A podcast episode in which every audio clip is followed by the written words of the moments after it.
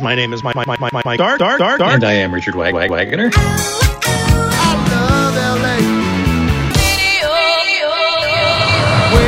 We're back. Do exactly as we say and no one gets hurt.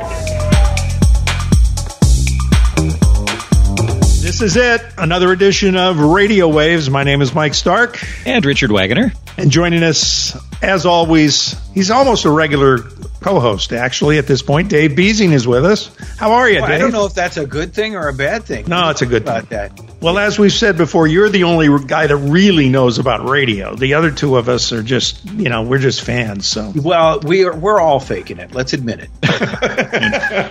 And honestly, no one else is returning calls. So yeah, it- that, that's There is right. that. Yeah. Because they've all left the business, is what has happened. So. All right, we got three columns to cover today. We're going to go back to September 8th and the fall of top 40, Richard. Yeah, which happens occasionally. I don't know if you remember the 80s before Kiss FM became big. It was kind of uh, considered dead at the time, too. But I was just kind of surprised going through uh, the ratings and noticing how far down Kiss has gone. And I definitely did not mean this to be a, a Kiss FM bash fest because I didn't mean it that way. But they were had a uh, they were tied for eighth place with a three seven back in the uh, summertime July Nielsen's, and it got me thinking about some things. And it, we also had a Sean Ross column from RadioInsight.com who was talking about top 40 that he remembers and uh, a few things like that. So it kind of came down to what's wrong with top 40 and what's going on with it and what'll bring it back. So kind of a couple things came out of the discussion, and the response from readers has been the same. Uh, we are having some stations that are going further back and kind of playing more oldies. Uh, that did work for one station and kind of sparked it. I think Dave talked about it at one time. I'm not positive, but uh, it was one of those stations that just was kind of had nothing to lose and started adding a few more golds to the uh, to the format, and it helped for them. So there was an article about other stations doing it what they're doing, what they're finding now is it's not really helping. I don't know if it's hurting, but it's not really helping. So one of the things Sean Ross talked about is, you know, whatever happened to Top 40? Top 40 used to be the best of all formats. You know, you could hear country, you could hear gold, you could hear uh, uh, uh, urban, you could hear whatever, and you're kind of not hearing that now. And his idea is, hey, let's kind of go back to that. Any insight, Dave, that you can add to this? I, I guess what you're saying is make it more relevant to everything that's happening today and not be as narrow, and that that makes some sense. But the the, the problem, of course, is we don't. It's a whole nother podcast. Um, that uh, that the younger demos today uh, are certainly exposed to older music in addition to new music because you know they're in the back seat of my car uh, singing songs from from my generation and a little bit pissed that I know the lyrics too. Um, you know, because they discover this stuff online or on TikTok, or Yeah. they trade it with each other, or it's it's the soundtrack to a big show on Netflix, or you know whatever. And so um, th- there's there's definitely that. And I guess if you were if you're relevant, it would include some of that. It would include some things from lots of different musical genres. If you're uber relevant and timely and in the moment, um, but that's difficult to do on a medium that is not timely and in the moment. You're not the hot medium that they care about. Um, and so that in and of itself creates a problem for top 40 or CHR radio. There's been a lot of discussion about how TikTok, because it's driven by algorithms and what people are actually viewing, driving tastes in music or selling products. Uh, causing my kids to uh, come up with some crazy recipe they want to make or whatever.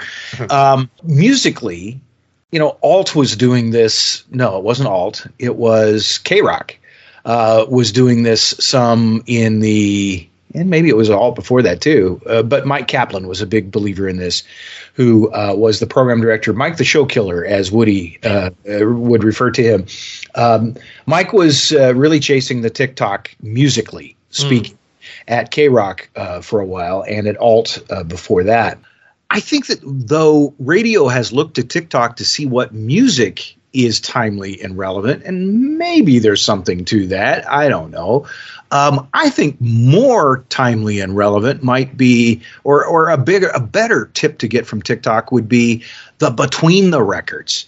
Right. We're locked in. Kiss and other stations are locked into. Okay, JoJo's in the afternoon, and there's this here, and there's, and then we got a sweeper that's that sounds like this, and it ends in call letters, and you get, you know, come on. That's not how TikTok works. That's not how the younger audience right. consumes media. Maybe there's some things, ways to freshen up radio by uh, by changing things up that way. Okay, off the soapbox. You know, uh, it's interesting you mentioned that, and it suddenly came to mind when uh, Craig Carpenter was programming the mix, you know, the old KZY, and uh, he his night guy did that, and the whole station kind of had that attitude. You never knew what they were going to do, and I always thought that uh, oh gosh was it clear channel at the time or the predecessor i always thought they were dumb for killing off that format they should have put it on one of their other stations even if they had to sell that off for the uh, uh, limits at the time. Yeah, I think the I think the bottom line comes down to what we've talked about numerous times is everybody wants to play it safe. Yeah. You know, they want to play it safe and safe isn't what's happening though. Yeah, and the yeah. safe is the demise of what right. the, the, medium well, we love. So. And it is true that in their defense, I guess, uh, PPM, the electronic ratings right. methodology uh, that Nielsen uses now, it it does tend to push people towards safe because familiar is sure. definitely something that PPM likes. Yep. Um, you know, people will hit those buttons looking for what they like and they don't know what they like. They just like what they know. It's a shame right. a former really good programmer uh, or someone in radio. I'm not. I'm not specifically looking at you because I know you wouldn't want to do this. But it's a shame that someone who is kind of pushed out of radio but knows radio couldn't come up with a better rating system because PPM sounded great. It's one of those things. Sounds great on paper. In action, it's not. Yeah, just isn't a big enough sample there, and yeah, yeah, yeah. that's a whole nother podcast too. Changes at K Mozart um, that isn't actually a change, but Saul Levine sent out kind of a cryptic message saying that he's ready to test all digital AM. And I'm hoping and, he does. I hope that I'm use, part of the testing. And use K Mozart as a uh, yeah, because 1260 is the one that does it. So not really a change change, but I thought he could. You know, he was talking about doing it for an hour at a time in various parts. Is why don't you do it overnight? Let's see how far it travels. Now remind us, do we need a special receiver to do that? HD. Oh, you need the HD uh, radio. Yeah. Okay. Regular okay. would just hear static. That brings us to the September 15th uh, column where you start out talking about digital TV changes, but that will affect some radio changes. Tell us about this. It, it's very similar, if you really analyze it, very similar to when FM first came on, or actually not the first time it came on when they were in the old frequencies, but when they moved the frequencies to 88 to 108, sandwiched between channel 6 and channel 7 on TV. What they're talking about here is with the new ATSC3, they could fit a ton of digital channels in one station that would o- occupy uh, digitally for TV. So one of the proposals is to have one or two, depending on the size of the market, channels dedicated to radio. And you need a special receiver for that? Yeah, another receiver. Yeah. Might as well keep adding to the mix. Yeah, right.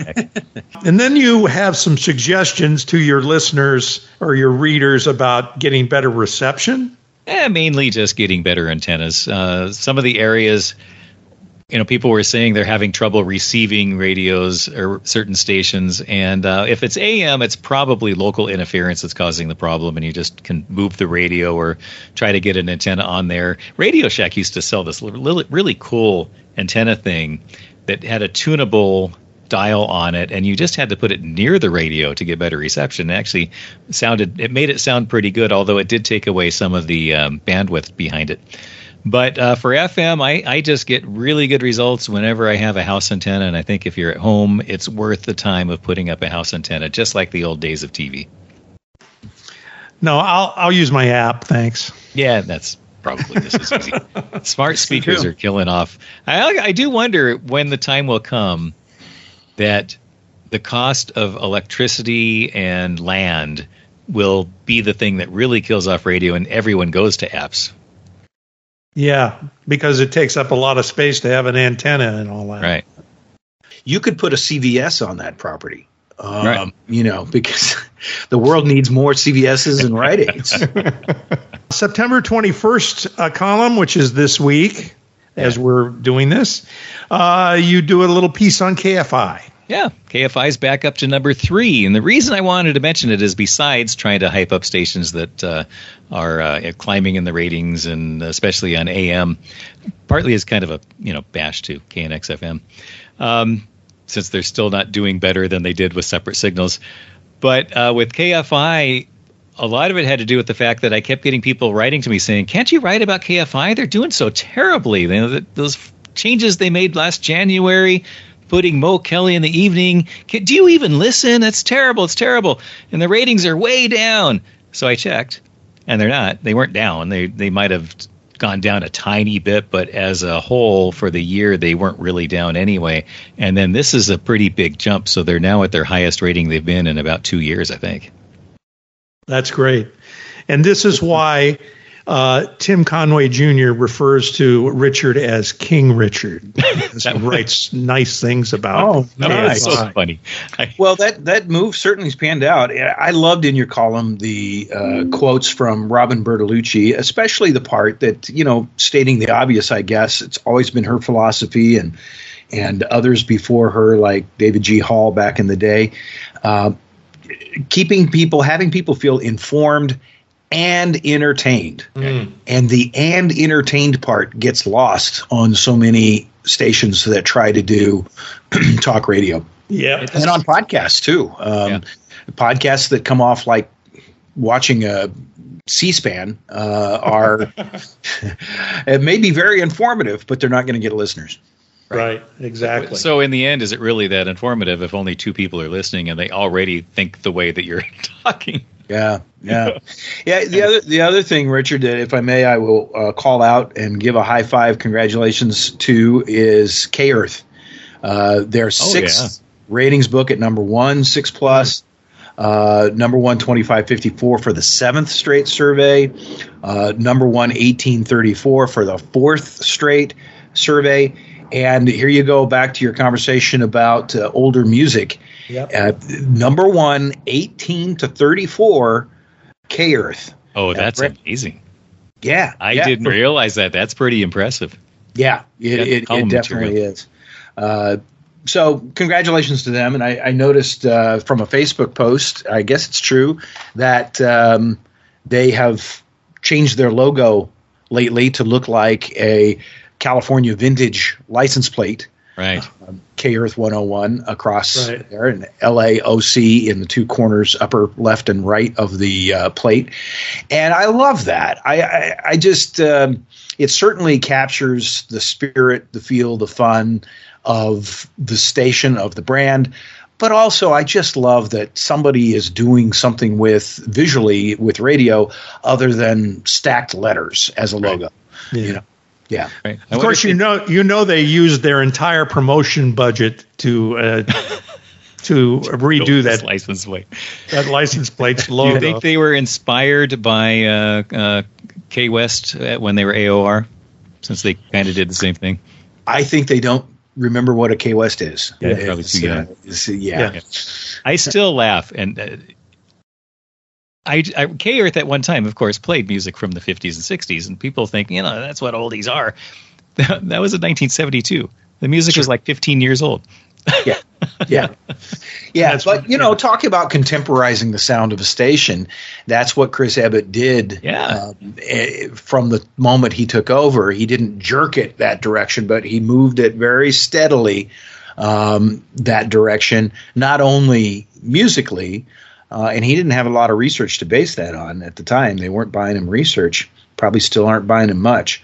Uh, but he he moved it uh, musically. But he also probably took a lot of criticism from the old guard that he did away with the PAMS jingles, um, with the the big voice uh, over timpani kind of top of the hour sort of a thing. No knock on any of those folks, but that was a dated sound, and he he really brought it into the future or the present, let's say. And people forget that those jingles actually came out way into their like. I mean, the I know that the the sound was the same as far as the uh, uh, notes that were used, but the original K Earth jingles were not what they started using in the '80s. Oh, really? It Yeah. was, were they not um, knockoffs of the old KHJ jingles? They were they were knockoffs, but they were modernized knockoffs. Right. So when they went back to the ones that they started using about eighty, what was it, eighty six, Mike, eighty four, maybe I don't remember. Um, they were actually clones of the old KHJ jingles. Oh, okay. And I always, you know, I'm always the type that I like what I grew up with, so I always like the original jingles anyway. And then me being so stupid, never noticed that they were actually knockoffs of the KHJ jingles. Right. oh, wow. Yeah. That's, Uh, and finally, uh, we talked about uh, Don Barrett a few weeks ago and his uh, health crisis. Well, he we, he's left us, and uh, we're going to miss Don. He uh, huge outpouring from the radio community when he did pass, and uh, you sort of covered that uh, very well as always. Uh, to me, it's sort of symbolic of the medium that that we lost Don to some degree because. Don was LA radio without a doubt, and and uh, and LA radio isn't what it used to be. So And if you have not heard the interview, I'm talking to listeners now. If you have not heard the interview that uh, that Mike did with him, you have to go listen. Mike, that was amazing. Uh, I noticed in listening to it though that he lied. He said, "Oh, I'll come back anytime." Yeah, no, he wouldn't. He wouldn't come Never back did anytime. another interview in his life. Yeah, I don't think he did. He did. He did a couple little interviews uh, that I heard that people posted, but they weren't as they weren't as uh, massive as I got out of him. And I, I'm really proud of that interview actually because we we covered a lot of ground of LA radio and played air checks, and it's just it was a fun interview. I listened to it again. I hadn't listened to it in a long time. I listened to it again, and I, I'm pretty proud of that actually. Should So, be. Yeah. You definitely should be, Mike. It's Yeah. a it's a great interview, and I love that whole idea of capturing that knowledge from someone like that because right. you know it's a it's a shame that Don is no longer uh, with us in present time, but um, that those memories, those stories Yeah. needed to be captured, and Yeah. we should all do that with um, the people in our lives who are getting Mm. older or before they get older, because you never know which bus has your name on it. Yeah. But um, you know, we, we need to let the the personal, real life history of our culture not pass away when we lose somebody. Absolutely, absolutely. And in terms of um, moving on, um, Dave recently went to another podcast uh, convention, which you hit That's what it was now. called. Another podcast convention.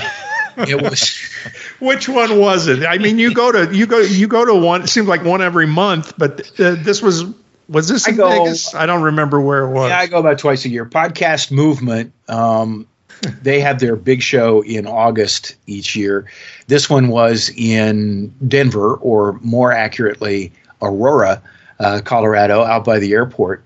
Um, and it was, um, I think, the best attended that they'd had in a while. Looks like they were coming out of, uh, uh, you know, COVID is over, and Yeah. the new strain hadn't arrived quite yet. So it was well attended.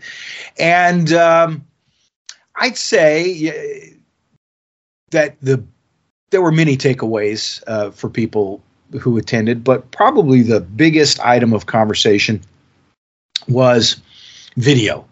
Video versus audio only, and the changing definitions of the word podcast right. that was the subject of a big research project that was unveiled from uh, Coleman Insights and Amplify Media partnered on that.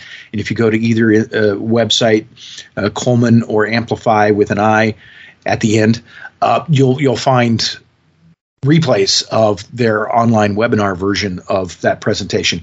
Very interesting, and I think that one of the an anecdote that I heard that wasn't part of their presentation. They've got all the data, uh, but a great anecdote that illustrates their data was just a conversation that I had with uh, somebody from SiriusXM actually, who said, um, you know, I think he said he has an 18 year old son who's headed to college this fall, and he asked his kid, What podcasts are you into these days? And so his son named three or four podcasts, and he had some, his son had some friends over uh, back by the pool. So he opens the back door from the kitchen and says, Guys, hey, um, what podcasts are you watching now? Mm.